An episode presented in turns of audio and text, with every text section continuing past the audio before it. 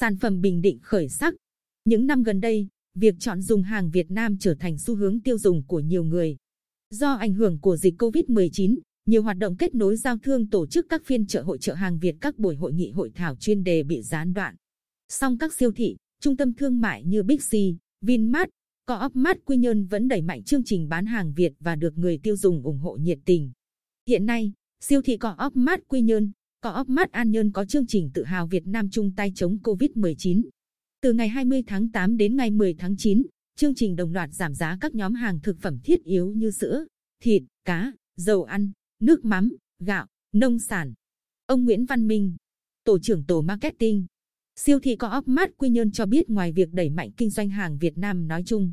siêu thị còn có chính sách giá tốt với sản phẩm địa phương để kích thích người tiêu dùng mua sắm. Hiện có 31 doanh nghiệp, hợp tác xã, cơ sở sản xuất ở Bình Định đưa các sản phẩm vào bày bán tại siêu thị. Các đơn vị sản xuất ở tỉnh đã chủ động nắm bắt nhu cầu của khách hàng để đảm bảo nguồn cung, chất lượng sản phẩm. Nhiều cửa hàng ở các huyện Phù Cát,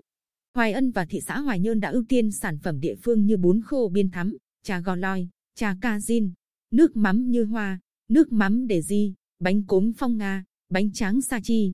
dầu dừa Ngọc An.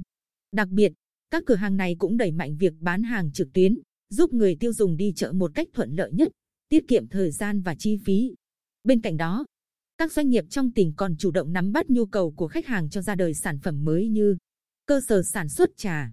cà phê Cazin tại huyện Vân Canh nghiên cứu tạo sản phẩm trà cung đình túi lọc, trà hoa, Công ty trách nhiệm hữu hạn Sa Chi Nguyễn ở thị xã Hoài Nhơn giới thiệu sản phẩm bánh tráng rong biển.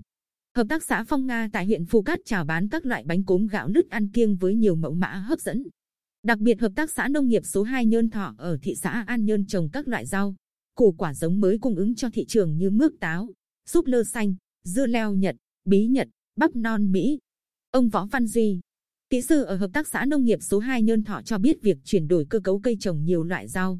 củ, trái cây mới giúp đa dạng nguồn sản phẩm, đáp ứng nhu cầu của người tiêu dùng. Sản phẩm của hợp tác xã có giá ổn định, chỉ bán qua kênh trực tuyến với thương hiệu Lali Farm và được người tiêu dùng tín nhiệm cao, được tiêu thụ hết toàn bộ.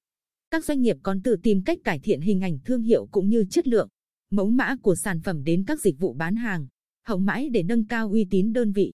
Hình thức chào hàng, dùng thử hàng được nhiều cơ sở, hợp tác xã, doanh nghiệp thực hiện tại các chợ, trung tâm thương mại, cửa hàng tạp hóa trong toàn tỉnh để kích cầu, vượt khó trong thời gian này.